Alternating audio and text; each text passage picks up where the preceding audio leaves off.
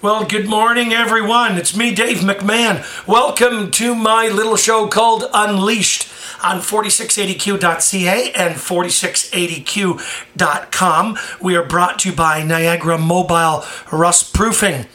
And I am excited about having my guest chit chat with me about the exciting world that he is part of as far as his career goes.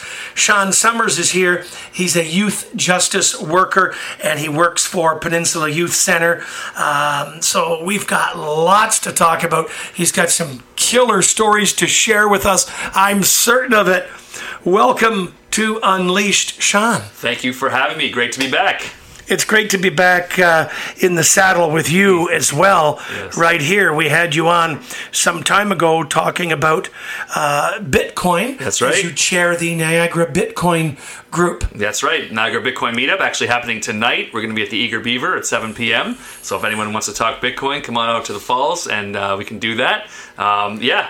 So uh, that's exactly right. Bitcoin was what I was here for before. Yeah. And so your life is so much larger than Bitcoin. It's hard to believe. But you do have your finger in a few other pies. That's true. That's true. Yes. So, as your day job, as your career, you are a youth justice worker for Peninsula Youth Center, correct? That is correct. Yeah, Peninsula Youth Center, just outside of Welland. Um, uh, I guess it's technically in Fenwick. Is, is the address is Fenwick, um, and uh, Peninsula Youth Center is uh, one of the facilities run by Banyan Community Services, which is a nonprofit out of Hamilton.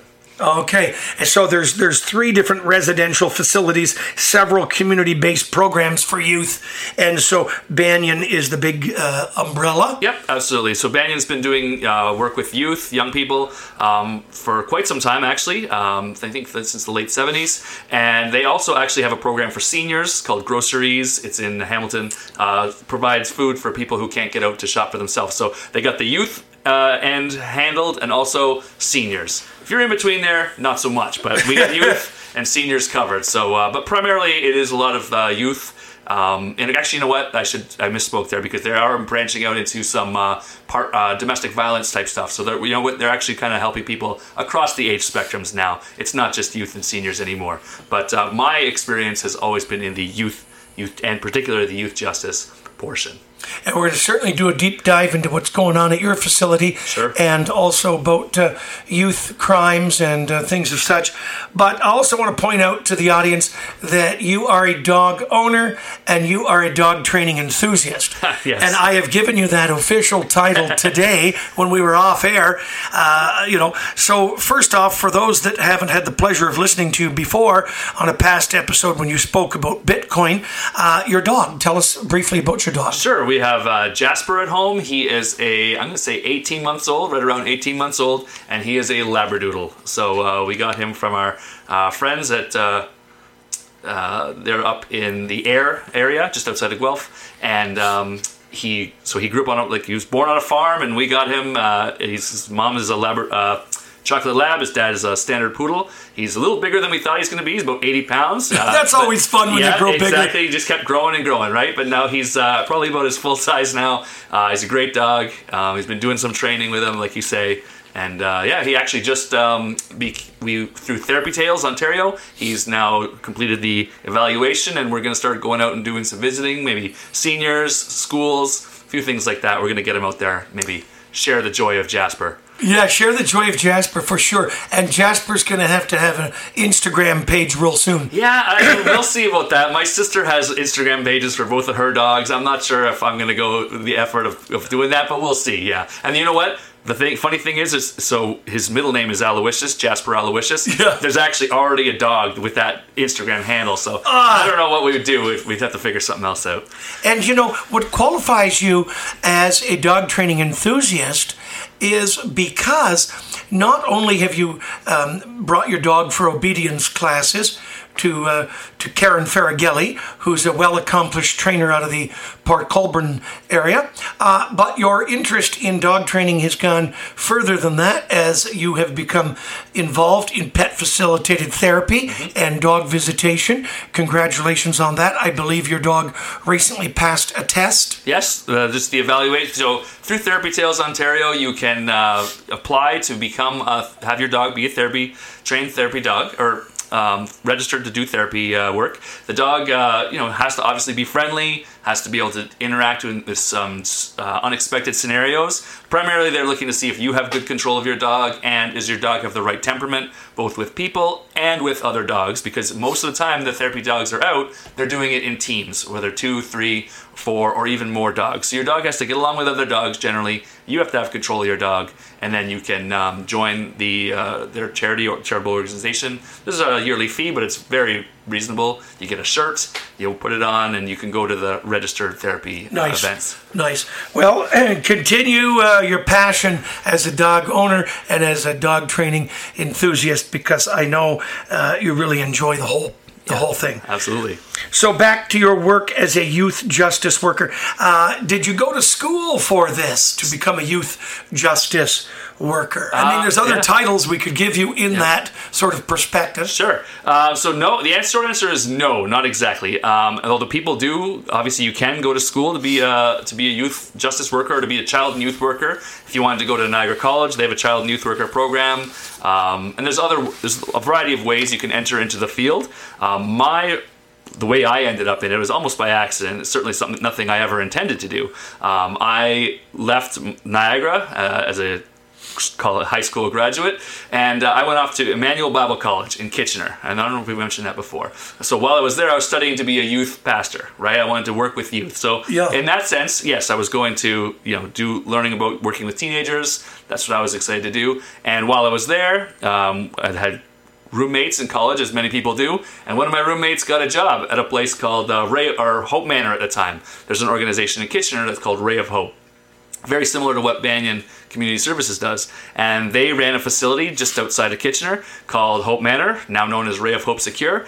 And he had a job there, and he said, "This job is great. You know, we working, and it's like a jail, and we work here with the kids and all this stuff." So me and another guy, we were like, "All right, well, maybe they'll take us." So we applied and got accepted, and that's when I started. So I actually started doing that uh, job as a youth justice worker there. Just the day after my 19th birthday is when I started. Um, so, and that's really what I've been doing as my main job ever since is working with teenagers in conflict with the law, either there or now that I've moved down to back to Niagara um, at Peninsula Youth Center. You enjoy your work? Abs- I really do, actually. Right? It, it really matters. If you love your work, Yeah. boy, the day goes by much better. It does, right? And uh, you know there are definitely challenging days, and maybe we'll talk about some of those. But there's also a lot of uh, fun opportunities, a lot of chances to actually make a difference in some kids' lives. Um, my role has changed over the years. I don't do exactly what I did when I first started, of course. Um, I've uh, got a different uh, role now, but over the over the long long term of it, I would say yes, I definitely do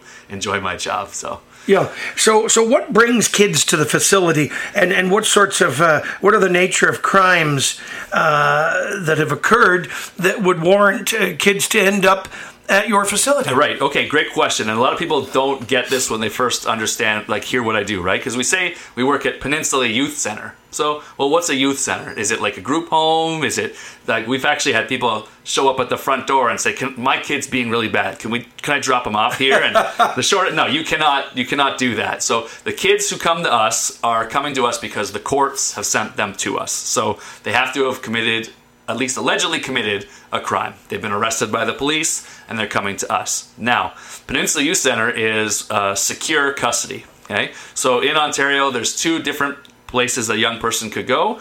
Open custody. Well, number one, they would just stay at home with a promise to appear. Right? You get arrested. Their parents say, "All right, I'll take them back." You have to show up to court on this date. Show up or whatever or you're going to get in more trouble. Um, kids who have committed certain crimes uh, would go to what's called open custody, potentially, and actually, all kids, the default is to go to open custody, and the open custody place will say, no, this kid actually belongs in secure. So at open custody, sort of the doors are not locked.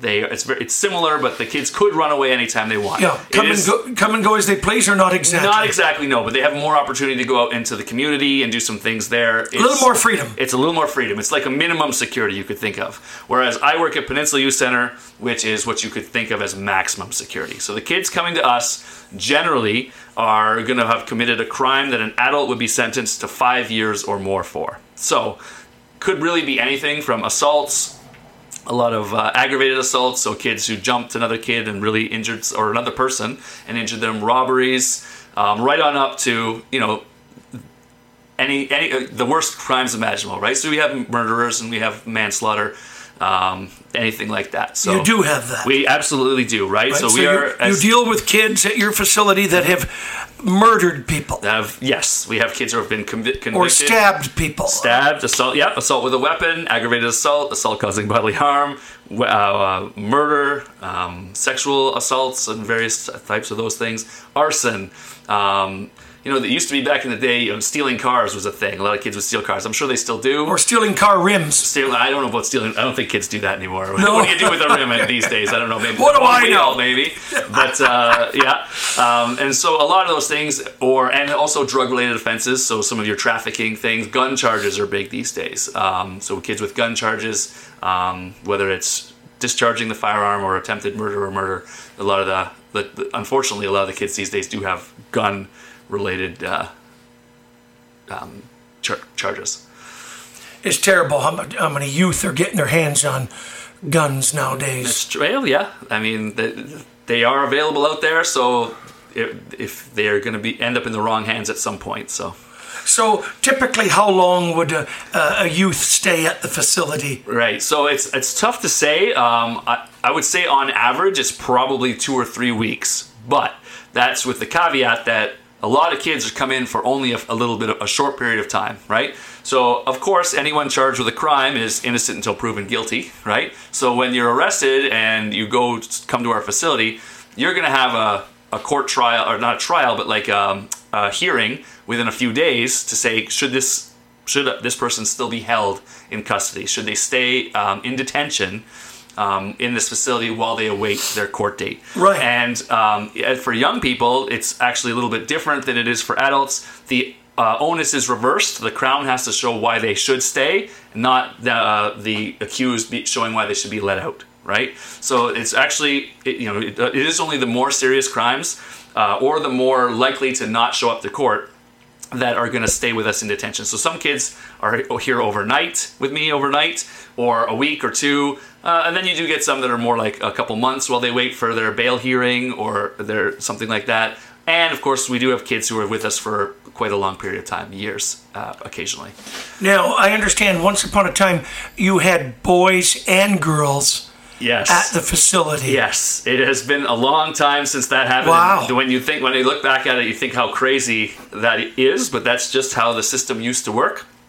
So um, we used to have uh, boys and girls actually within the same facility, living on the same unit.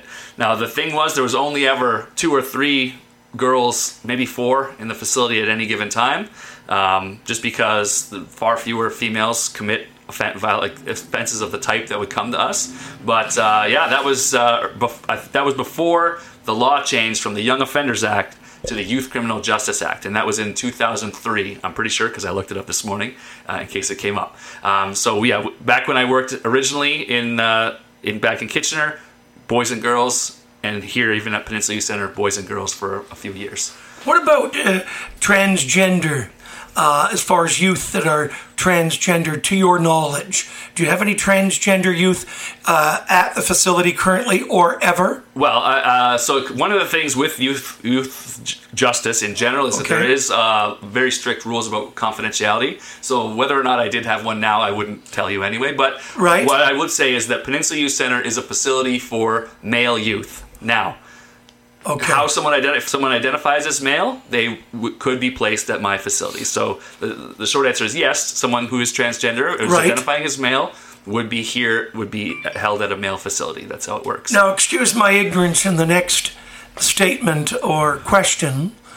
Uh, have you got any youth that identify themselves as a cat, dog, or a bear, uh, you know, or a snake, or a macaw bird? Uh, Because uh, these days there are some kids. Uh, I have uh, friends that are school teachers, and they have brought to my attention that certain kids will identify themselves as a different being. And is there a particular uh, proper name or definition of this? In terms of what the definition or the name is of that, I'm not sure. I do know what you're talking about, right? And I've had friends who are school teachers as well. Um, at, as of so far, right, we don't we don't have that at the facility, right? So the type of kids that come to us are are usually a little bit more uh, not necessarily the kind of, kind of kids who might uh, identify in that way. I don't know, maybe not. Either way, they wouldn't be able to have any costumes or whatnot. Yeah, no And such get-ups No allowed. such get-ups would be allowed, and the you know. While we would obviously discourage it, I think that the peer pressure inside the the the facility, like the just the environment, those other kids would say, "Uh, "What are you kind of doing there? Maybe you should be a little more normal." What about the uh, the extracurricular sort of uh, goodness or programs that you have brought in to to the center? I understand that uh, you've had a couple of different pet facilitated therapy programs or dog visitation programs. Um, talk about that. Absolutely. So, and actually, that is now what my role is at Peninsula Youth Center. So, I'm my role is now program facilitator. So, all of those extracurricular type things, so either volunteers coming in or programs that are being run within the facility, is something I either coordinate or I do the the training it's the teaching itself right? So um, in terms of coming in from the outside we can start with the dogs for sure. At uh, pyc so uh, pyc is what we call peninsula youth center for short. At pyc we've had dogs coming in for uh, well over 10 years now even before my time in this role. Uh, we at one point we had dogs come in and sort of live with us. We had dog houses outside and they would come and the kids would do some training and um, I think oftentimes what it was is like this is a dog that was maybe a little bit of a problem, and so we would take it as a respite for the owner, help to do some training that way. I think we did have some good success like that. One of the problems there, though, is some kids uh, who are in the facility are very enthusiastic about the dogs, right? And uh, so you have this dog living here, and great, this dog is they're cleaning up after the dog, they want to spend time with the dog, whatever. Well, that kid might get out, and now you've got a bunch of kids who don't really care and they don't want to do that, and then it falls on the staff who are already trying to do their regular job, and now they got a dog to take care of. And So it can be taxing. it on be a little taxing. So like uh, it's been about uh, since about 2014 or 15. We haven't done that the dog program in that way, but we've been really lucky to have Therapy Tails Ontario coming in to our facility. Once, So it's been rekindled. Oh yes, absolutely. Because the kids do. A lot of the kids do really enjoy spending time with dogs. They have dogs at home. They are just like dogs. It's a dog is not going to judge them. The dog's not going to bully them. The dog's just going to sit there and and you know doesn't wants to spend time with these kids, right? So the kids really do appreciate that. We have kids that are lower functioning, kids that have autism, kids that you know are targeted by their peers and they really oftentimes those are the ones that really do enjoy having the therapy tail dogs come in so they've been coming in for a bit now they come in weekly uh, and that's actually how i got connected with therapy tails and, and decided to put jasper through the uh, evaluation Yeah, and hats off to Therapy Tails for doing an excellent job. Absolutely. With their dog visitation program. I know many people that uh, are in Therapy Tails and participating in the Therapy Dog Visitation program. In fact, uh, one of them is uh, Pauline Barnes. Okay. So, i uh, don't know pauline Yeah, so shout out to Pauline. For sure. But uh, yeah, just a great, great group. Yeah. Um, so do, do you work? The other thing is, I was going to ask you, do you have dogs coming in solely that are working for uh, search work? So do you have any detection dogs ever come in the facility looking for guns, explosives, narcotics, or anything as such? Uh, so no, I, we not that I've ever seen. I don't believe we've ever had dogs come through that way, and, and certainly I hope we never have guns or uh, um, explosives come in because the, the compound is secure, right? It should be impossible for guns to come in, but we do have occasionally contraband uh, drugs that do come in either over the the fence. So we have a very if you ever drive by our facility, it's on. Uh, Weber Road or Lincoln turns into Weber as you're leaving Welland at the corner of Cream Street and uh, Weber Road. You'll see very high fence, 20 foot plus high fence uh, with uh, Barbed tight- wire? There's no barbed wire, but at the top. Oh, jeez, I had a picture in my head. At the top, uh, it, we try to make it not too uh, institutional looking in that sense with uh,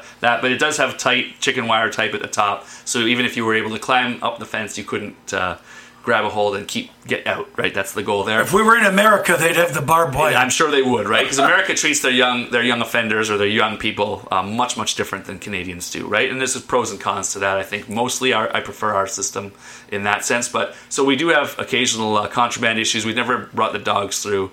Um, we do have to search the youth, though. That's one of the parts of our job, not the not the not a fun part, right? We do have to do strip searches, and this is a, it is still a correctional facility. So, if you ever do require any narcotic detection dogs, one of the divisions of my company, Dave McMahon Dog Academy, is that we do have dogs trained to detect contraband. So, we do uh, provide that service. So, you can always reach out to us if you ever wanted us to show up with a couple of dogs to do some search work. I, I think that'd be super fun uh, to see that, in, number one, in, in action and to catch catch the kids who have any drugs and then laugh at them. And also, uh, because you are, Shaun, as we've pointed out a couple of times already, a dog training enthusiast. At some point in time, uh, you and your dog should enroll in private lessons in detection work with me personally. Yeah. So I'm giving you private lessons, and we get your dog trained as a detection dog. So now you have an in-house, so to speak, detection dog. So that's something we could talk about a, later. that's a great idea.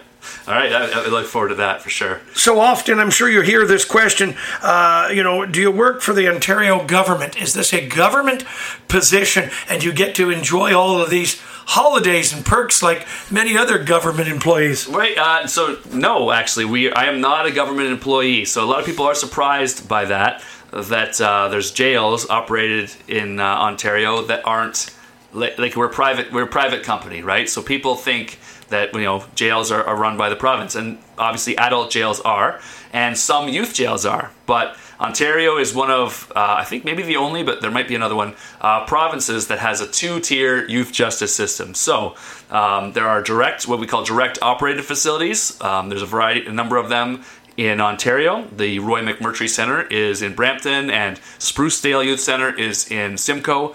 Um, so those staff there are employees of the Ontario government. And there are other, what we call um, transfer payment organizations. So we are funded by the government, but we're a private organization. Banyan Community Services is a nonprofit. And so I'm paid by Banyan. Banyan receives funding from the government. So what that means is, well, a few things. It means number one, uh, we don't get paid nearly as much. Uh, I think we do get all the same holidays off, but we don't. There is a significant pay uh, gap, right? And that's one of the things we're trying to address. We're currently about to go into bargaining, and we are looking at, at making some gains there. But However, but the sense of accomplishment, you know, and and all of this is probably worth it for you as well. I mean, uh, I'd still like to. I'd still like to get a little. You'd bit of an still like to get a pay. few Yeah, bucks the, more. The, the sense of accomplishment is fine, but yeah, no, we would like to bump the uh, bump the pay up a little bit there. Um, the, but the reality is, we are doing the same job with actually the exact same kids, right? So uh, there's times when Sprucedale or Roy McMurtry Center will send us youth that are causing problems there, or for whatever reason they can't take, and then we'll send other youth right back to them. So that's that's all one system in terms of where the kids are going to go, but there is sort of a two tier um, direct operated versus transfer payment, public versus private um, system. So a lot of people don't know that. You kind of touched on your role at the facility, um, and you talked about being the program director. Facilitator, yeah. program facilitator. Um, what other programs uh, would there be aside from the dog visitation, pet facilitated therapy?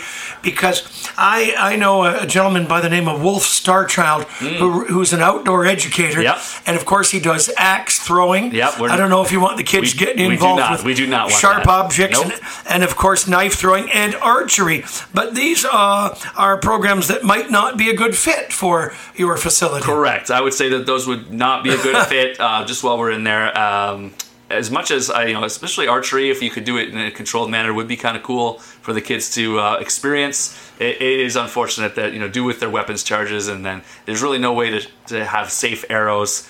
Um, to shoot, so no, we wouldn't be able to do that. Um, but some of the other stuff that he does is fire making, for example, some of those outdoor skills. And actually, last year, um, in the course of one of our programs, I did do a little uh, fire uh, starting teaching the kids about how to make fires, right? And I used the skills that I learned with Wolf at uh, Barefoot Bushcraft, uh, and the striker that I got is just like his uh, that he uses, and I showed them how you can start a fire with uh, with tinder and uh, and a striker. So that was pretty cool, and the kids really thought that was that was neat at the time. So in terms of some other programs that that do come in, so we have the dogs, like we mentioned, coming in as volunteers others that come in from the outside as volunteers. So we have Alcoholics Anonymous, they come in monthly, right? So kids do have substance abuse problems.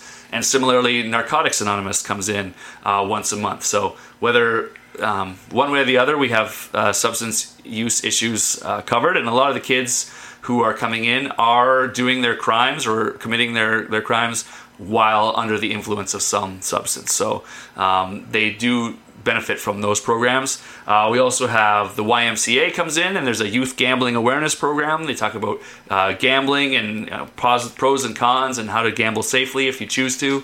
Um, we have Positive Living Niagara come in, talk about harm reduction, um, which is again something these kids really do need. They don't. Uh, they don't have those skills innately, and they make it a, usually are making poor choices when it comes to things that are safe, whether it's uh, sexual health or substance use. So providing them with some information on that is a benefit. We have spiritual life uh, or like religious programming, they come in. So we have a pastor that comes in to provide counsel to the Christian youth, um, connected with the imam of the Niagara Peninsula um, Islamic Center, and he'll come in um, for youth who are Muslim and anything else where a kid has a, an identified um, religion or need, that's what something else I would do is make a connection in the community to have them be able to uh, do that. So those are. I don't think I'm forgetting any. Those are the ones that are that come in regularly um, to, to help. Is music out. therapy on the future docket? We have had music therapy in the past. That's usually was done with uh, with some staff who are more musically inclined. We have a guitar at the, the center. We have a piano. The kids have uh, asked and, and done some play with that. A lot of the kids these days like to do uh, rap music, so they're looking for the beats and then they can work do their own lyrics. So we do do that as well um, as an option to help the kids um, express their creativity and um, you know keep themselves busy. So let's just take a look at the facility. Is there a gym at the facility? Yes, facility? yes, there is. Absolutely. I imagine there would be. Oh yes. So it's definitely the most that of all the programming we do. The recreational programming is probably the most popular and the most important, right? Because these are teenage boys. They have a lot of energy. If they don't have a chance to use it up physically in a positive way, they're going to use their energy up in a negative way, right? And that turns into fights and, and things like that. So we have a, a wonderful gym, actually, quite a good quite a good gym. If you're ever driving by, it's the on the left hand side as you look at the facility, um, and we have a very large field, right? So that fence that we talked about in circle quite a large. Um, uh, outdoor outdoor field. what have you got? Use. A couple of acres or 1.5 or something? No, I don't know acres quite as well. But it's a good sized lot. It's definitely a good sized lot. It's definitely more than an acre. Um, you could easily have. Well, it's more much larger than a baseball field would need to be. Uh, we have a gardening program out there. Actually, there's enough space for a pretty good sized garden, and we do that with the youth during the summertime, uh, teaching them how to start a garden, harvest. Um, take care of, maintain a garden. That's pretty. That's pretty fun. Different kids really take to that one as well. Um, we also have a weight room, right? So um, the kids who are eligible, right, and that's where maybe we want to talk about the level system that we have. Please. Uh, yeah. So the kids who are on the higher levels are allowed to go into the weight room, and we have a, quite a nice weight room. Staff and youth enjoy it together. Um, and we have free weights, which not a lot of places do, and the kids really do appreciate the chance to work on that, right? They're teenage boys, like I said, teenage boys, right? So they're doing a lot of bicep curls and bench press, um, but they also do get a, a good solid workout.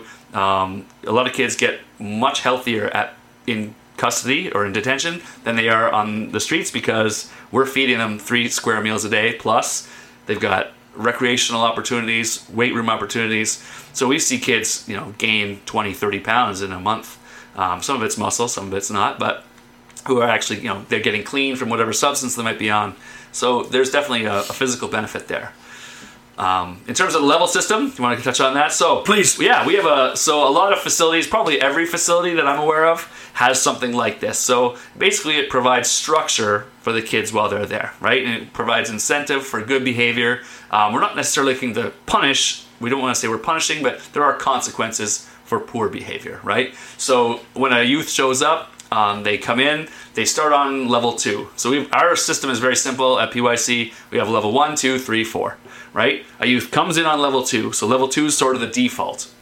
On level two, um, they can play board games, they can play ping pong, foosball. We have those on the unit. Uh, they can, you know, use the gymnasium, of course, uh, but they can't go in the weight room, right? On level two, you know, you haven't earned the privilege of using the weight room just yet. Um, so, and, and your bedtime is 10 p.m., right? So these kids actually have a structured bedtime, maybe for the first lights time in a long off, time. night, night. Uh, they don't have to have their lights off at 10. They have to go into the room at 10, right?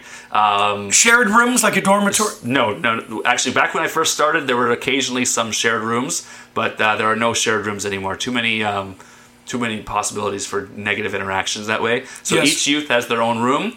Uh, it's not a cell. Like there's no bars anywhere in our facility. The doors are locked, um, but it's not. Uh, it doesn't look like a jail. I wouldn't say. Um, although, of course, with doors locked, I'm sure it feels like a jail to the kids who are there and they can't leave. But they have a room with a door, uh, they have a bed and a desk and a chair. Everything's bolted to the ground. Uh, they all have a window. Uh, so at 10 p.m., bedtime, they can keep their light on and read. They can listen to music, right? So, actually, touching on music, uh, I do provide them with a little MP3 player and they can request different music and they can listen to the music while they read or just listen to music while they write anything like that and then lights out uh, midnight for everybody. So that's the level two. Level threes if you can sort of every day the youth are given a score of their uh, behavior. So basically if they can achieve 70% they can make level three. Then they get to use the weight room which is the huge target for level three. Um, on the tuck cart which i also run i come around and sell candy and supplies they can buy pop or candy on level three they can go to bed at 10.30 um, so they get a half hour later and those are the main those are the main things there for that So their parents or family would have to give them money, no actually that's that's not correct or they So- have to earn the money. they have to earn the money in Nice. the facility. Actually, so parents aren't allowed to send money in. So it's not like adult jail in that sense, right? Okay. Uh, we avoid that way any kind of, hey, Timmy, your parents are rich. Bring in money and buy me stuff, right? We avoid Right. that avenue for bullying because there's certainly enough avenues for potential bullying when you have kids like this. Um, so every day the youth complete chores. And again, depending on their level, they get a certain amount of uh, money into their little um, account based on what chores they do. So their chores would be clean the bathroom, vacuum the unit, tidy things up, um, do the laundry, right? So the kids do have to do their own laundry while they're there. And um, yeah, so those are some of the chores. They earn the money they're going to use. None of the kids who are on level one, two, or three, they don't get to use wear their own clothes. They're wearing just blue sweatpants, which is kind of the a sort of blue tracksuit, which is kind of the PYC uniform. A kid who's on level four, though, they get to wear their own clothes if they want. They can wear a hat. They get to play video games, which is the big um, draw for level four. Uh, we have a PlayStation, and they can play video games. They can stay up later. They get uh, they could stay up to 11 during the week and uh, 11:45 on the weekends. Level fours can have a pizza night on Saturday, uh, and they can buy actually fast food during the week on a Thursday night. So there's a lot of privileges to being level four. It kind of sound starts to sound like it's not even jail, right? yeah, Like, if they uh, mind their p's and q's. if they are uh, positive role models, they're not getting into a fight, which would lose you a level. They're not bringing in contraband. They're not disrespectful to staff or peers. Then over time, the most many kids can make level four. It's not every. Some kids can't. They just aren't in that in control of themselves to be able to do it. But I'm curious to know if you've ever had any youth try and escape from your facility, or indeed escape from your facility. Yeah, good question. Uh, no, from our facility, no youth have escaped. Uh, like I say, we do have the the high fences. Um, this, you know, there's uh, you have to go through uh, like a sort of a two door system to get out. Buzz yourself through two doors. Like there's no single door that you could run out and escape for the youth. And every any door that they have access to goes out into the big fenced court, courtyard. So there's no way they're going to get out that way. Um, of course, as staff, we're walking around. We have keys. Um, what I always tell the kids is I can't escape even if I want to. Like I can't walk out the front door with my keys. They don't open that way. You have to be from a control room buzzed out. So it's it's it's not uh, designed for kids to be able to escape. Um, but it could, and it actually did happen at the at the facility I used to work at, where there was an incident uh, where a kid did escape. So. Um, And was he found? uh, yeah, he was definitely found eventually. what had happened in that instance is uh, the way that it the the layout there was that the dumpster for the kids for the facility was inside the compound inside the fence, right? Well, one day the fen- the the dumpster got placed a little close, more closely to the fence than it should have been, and some kids um, basically took it like decided to try to jump up off the dumpster, grab the top, and get over. So one kid was athletic enough to do it. He managed to get down off the pretty high fence and then ran off into the woods. Um, police picked him up at some point later. Um, a couple other kids didn't make it. I was there that day. I had to run out and pull a kid off the fence and um, I think end up restraining him, right? Which is what we do have to do as, as staff at the facility is physically restrain the youth. Yeah. Um, at times. And I understand that you train the staff in proper use of force, or am I using the wrong terminology? Uh, yeah, that's correct. Proper. I mean, proper humane use of force. Proper, proper containment or restraining techniques. Yes, for sure. and you have a, an extensive background in martial arts yourself. Uh, I don't know if it's extensive, but yeah, I've been training jujitsu like we talked about before. Yeah. I've been training jujitsu since 2018, so that really does help me when it comes to doing any kind of containments or restraints. But not everyone um, has that training, and I can't just use jujitsu moves, right? I have to use approved, um, ministry approved uh, techniques or, or to to safely contain the youth um, and keep them from hurting someone else, hurting themselves, keep them from damaging property, significantly damaging property, or keep them from escaping. Those are the only four reasons we could ever use put our hands onto a young person, right? So um, there are times though where you know we do have to do for some of those things. Now, uh, do do you have a padded room, a padded quiet room in case some kids freaking out? You got to put them in there just to let them chill out for a little bit. Uh, so we do have a quiet room. It's not padded. Um, it's, we don't have a room. What we don't pretty much almost never do is put a youth into a room and close and lock the door. So that's actually really frowned upon, and that is the highest, the most intrusive thing we can do. So whenever we're interacting with the youth, um, and this is what we learn in our UMAB, Understanding and Managing Aggressive Behavior, which is the, uh, the course that I do train. Um, what we talk about is we're always trying to do the least intrusive thing possible that's going to work. So if we can just talk to a kid who's freaking out and not put our hands on him and get him to calm down, that's way better than having to ever use our hands and physically restrain him. Um, we do have a, a, quiet room that we would take the youth to, and it's an open door. We'll put them in there so there's no distractions, no other youth, just uh, two staff and, and that youth, and we can talk to them, help them calm down in the most uh, in the I suppose you would say the last possible alternative is to close the door to that room and lock it. Um, we try and we pretty much never do that. It might happen once a year at most at our facility. Um, that is uh, considered the most intrusive option, and you have to have approval from management. It has to be reapproved every 15 minutes. Like we really try to make sure that There's some happen. strict guidelines for you guys to follow. Absolutely, there's very strict guidelines. We are licensed by the ministry. Like uh, like I said, we are not fund. We are funded by the ministry, licensed by the ministry. Although we are not Ontario government employees, um, they come through yearly and make sure that we've kept the proper logs. Everything we're doing is being recorded um, in in our log books. Every time the youth are moving around, it's being recorded. You've got cameras in the place. There are cameras at various parts of the facility for sure. Like we've got in the high risk areas, we've got cameras that do recording. We got cameras that record outside um, to make sure that's for everyone's safety and security as well. Now, I, I never thought of asking you, uh, but I think now's the time. what is the maximum capacity?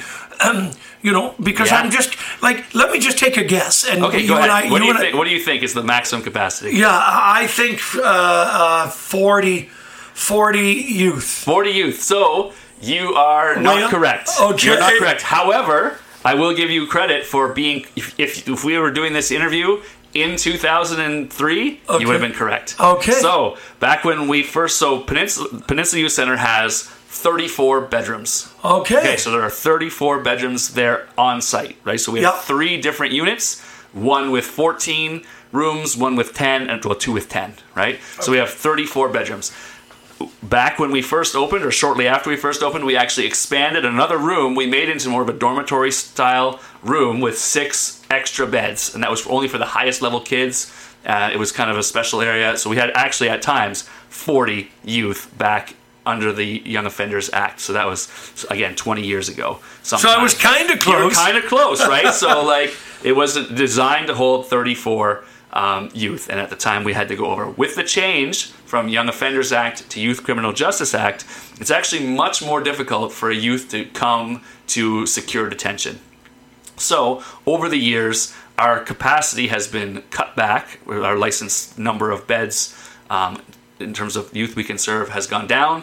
Uh, I think we first went to 24 and now we're actually at 16. So on any given day, there's only a maximum of 16 um, clients, residents at our facility. How many staff full time? Full time staff, we have about uh, 24, right? So not so we do have we have both full time staff and relief staff. And relief staff are you know just as important. They fill in for our full time staff. Um, so overall, I think we have about 50 total staff um, that work at my, at my facility. I should actually know that. Can the can the youth ever be granted permission to leave the facility for some reason? Right. Okay. So there's a, a couple different reasons why the youth leave the facility. Actually, I had uh, uh, myself and a coworker. We took a youth out of the facility just yesterday. So they do have to go out for medical and dental appointments. Right. So we have a nurse. Um, who works for us. So we have a nurse uh, at the facility. We also have a doctor that comes in once or twice a week to do general checkups. Um, it's like every kid when they arrive. So youth, of course, have rights while they're in custody, and one of those rights is medical care, dental care, everything that you would think. Um, so we have uh, medical care on site. Take a look at some of the minor things, prescribe medications, um, but sometimes, of course, you can't do all the medical tests you need in-house. So the kids have to go to the, either the hospital or the eye doctor, like I went yesterday, or to the dentist, um, or to some other um, medical appointment. So they go out for that. Now, in those instances, they're in handcuffs, right? So they can't just go out freely for those uh, type of um, appointments. Yeah, yeah. Now, is there a limit on how many uh, people they can have as visitors? Okay, yeah. How does that work? So there are visitors as well. Uh, I'll just finish up quickly on the going out on leaves, though, Yeah. because it is possible. And again, this also used to be more common, but kids can ask once they're sentenced, right? So a youth who's been charged, let's say they robbed the local bank, uh, maybe a bank, or charged with robbing a bank. So they're with us. They can't go out on basically any leaves except medical leaves. And when they're out, they're in handcuffs. Once that youth has been sentenced, found guilty, and sentenced to a year for robbing a bank, then they can apply to go out on leaves. Uh, they're called reintegrative leaves. So they can go out and get used to being back in the community. So they can actually go home for a few hours. They can go home for the weekend, even. It doesn't happen nearly as often these days. We don't have a lot of kids who are sentenced like that. Uh, most of our kids are in detention awaiting trial. So it is possible for kids to go out. Also, for compassionate leave, they can go out for um, like I've taken three kids to their mother's funeral, which is obviously very sad, but um, that is something else where they can leave the facility. Yeah. Now, I understand the kids can can uh, you know acquire their education Yep. without leaving the facility, Yeah. and that you have teachers that come in. Absolutely, we do. So we have uh, just we're we have DSBN teachers, right, that come in. That the youth are all required to attend school. Um, and remember, uh, you haven't asked this yet, but we have kids from the age of 12, really right up to like in their early 20s, right? So we have kids who might be in grade seven or eight, rarely, but we do have kids who might be in grade seven or eight, all through high school, and then even kids who've graduated high school. So our teachers do an amazing job with all the varying degrees of student they have. And even within those age groups, we have students of a, a wide variety of um, capacities, right? So we have kids functioning at a grade one or two level and kids who are college graduates. So they do definitely um, get schooling there. They're actually required to attend school because, as well, school and education is one of their rights. And actually, a lot of these kids, they only are even getting high school credits in a place like PYC. They just don't go to school, or they get expelled from school and they decide not to go when they're in the community. But in a, a again in a structured environment, they actually do pretty well and they can get a bunch this, of credits. This, Shaun, is much different than homeschooling sure, in the yeah. sense that uh, there are teachers coming in. yes, no, the teachers are coming in. So it's not just like they're doing it uh, on the computer, for example. No, no, well, they don't really have any access to computers for the most part. Sometimes some of the college graduates can do some online courses under close supervision, but otherwise, that's actually one of the issues is that these kids can't be on the internet. So, so much of modern schooling is involving like research on the internet and stuff, but our kids have no access um, to the internet for any reason. Do you permit the kids to smoke cigarettes that are of age? Is there a designated smoking area for any of the youth There is not. I think that was something that was actually before my time, even when the, you could have that kids who are of age. Um, but nowadays, no, there's no smoking of any kind by any youth um, on the facility on the facility grounds at all. And of course, since they can't leave the facility grounds, they don't get to smoke at all. Maybe if they get one of those reintegrative leaves and get to go home for the weekend, they'll have to smoke as much as they can before they come back. But uh, no, they, they certainly can't smoke um, there as well. Uh, of course, these days we have kids who also come in and say, "Well, can I have uh, medical marijuana?" And usually the answer is no. They're not getting that either. It's now, usually, like is there uh, does are they ever granted permission? I've never certain no, I've never seen that that they would. I can't say it would never happen, but uh, they would be on more traditional medications if they have need for a medical um, there. So, I'm not the doctor, so I don't get to decide. But we've never had a youth using medical um, cannabis in any way. Are there a lot of youth that are on some sort of medication? Yes, so absolutely there are. Right, uh, I would say I don't know if it's the majority, but it probably averages out that uh, like some of these kids are on an, a lot of medication, right? Because really we do have a variety of of kids. The, sort of a few different types of kids who come to our facility, right? We have kids who are sort of involved in gangs. They're involved in you know bigger city gangs and um, uh, sort of in the life of crimes, just from an urban environment. We also have kids who are drug addicts um, themselves and they're committing crimes in order to fuel their addiction. We also have kids who just have who legitimately do have some mental health concerns, and that's one of the reasons why they're they are struggling in whatever environment they're committing crimes like assaults and whatnot. So some of these kids are on quite a lot of medication, um, and ideally, of course, we don't want them. We try to keep them as, as little as possible, but some of them actually do need psychotropic medication to regulate themselves. Does your facility have a working relationship with Pathstone Mental Health? We have, uh, we definitely have connections with all yes. those types of things. We have a social worker on site as well, so she does a lot of that initial stuff, and then all the all the, she does all the referrals. So. Shaun, it's always a pleasure having you on the program. Thanks for joining me. Shaun Somers, everyone, youth justice worker, and of course, a dog training enthusiast who's having so much fun with his dog, training his dog, and now uh, he and his dog uh, are visiting facilities, and uh, of course, Shaun will take his own dog into work with him. Eventually, yeah. you know, which I think is fantastic. Uh, Shaun, hope you have a doggone great day, and thanks for joining me. Thank you very much. Keep up the great work you're doing at the Peninsula Youth Center. Awesome. Thanks for listening to Unleashed with me, yours truly, your host, Dave McMahon on 4680q.ca and 4680q.com. All of my Unleashed episodes are on Spotify and all other major podcast platforms. Today's show will be on those platforms within 48 hours. Have yourselves a doggone awesome day. See you later, everyone. Talk to you next time.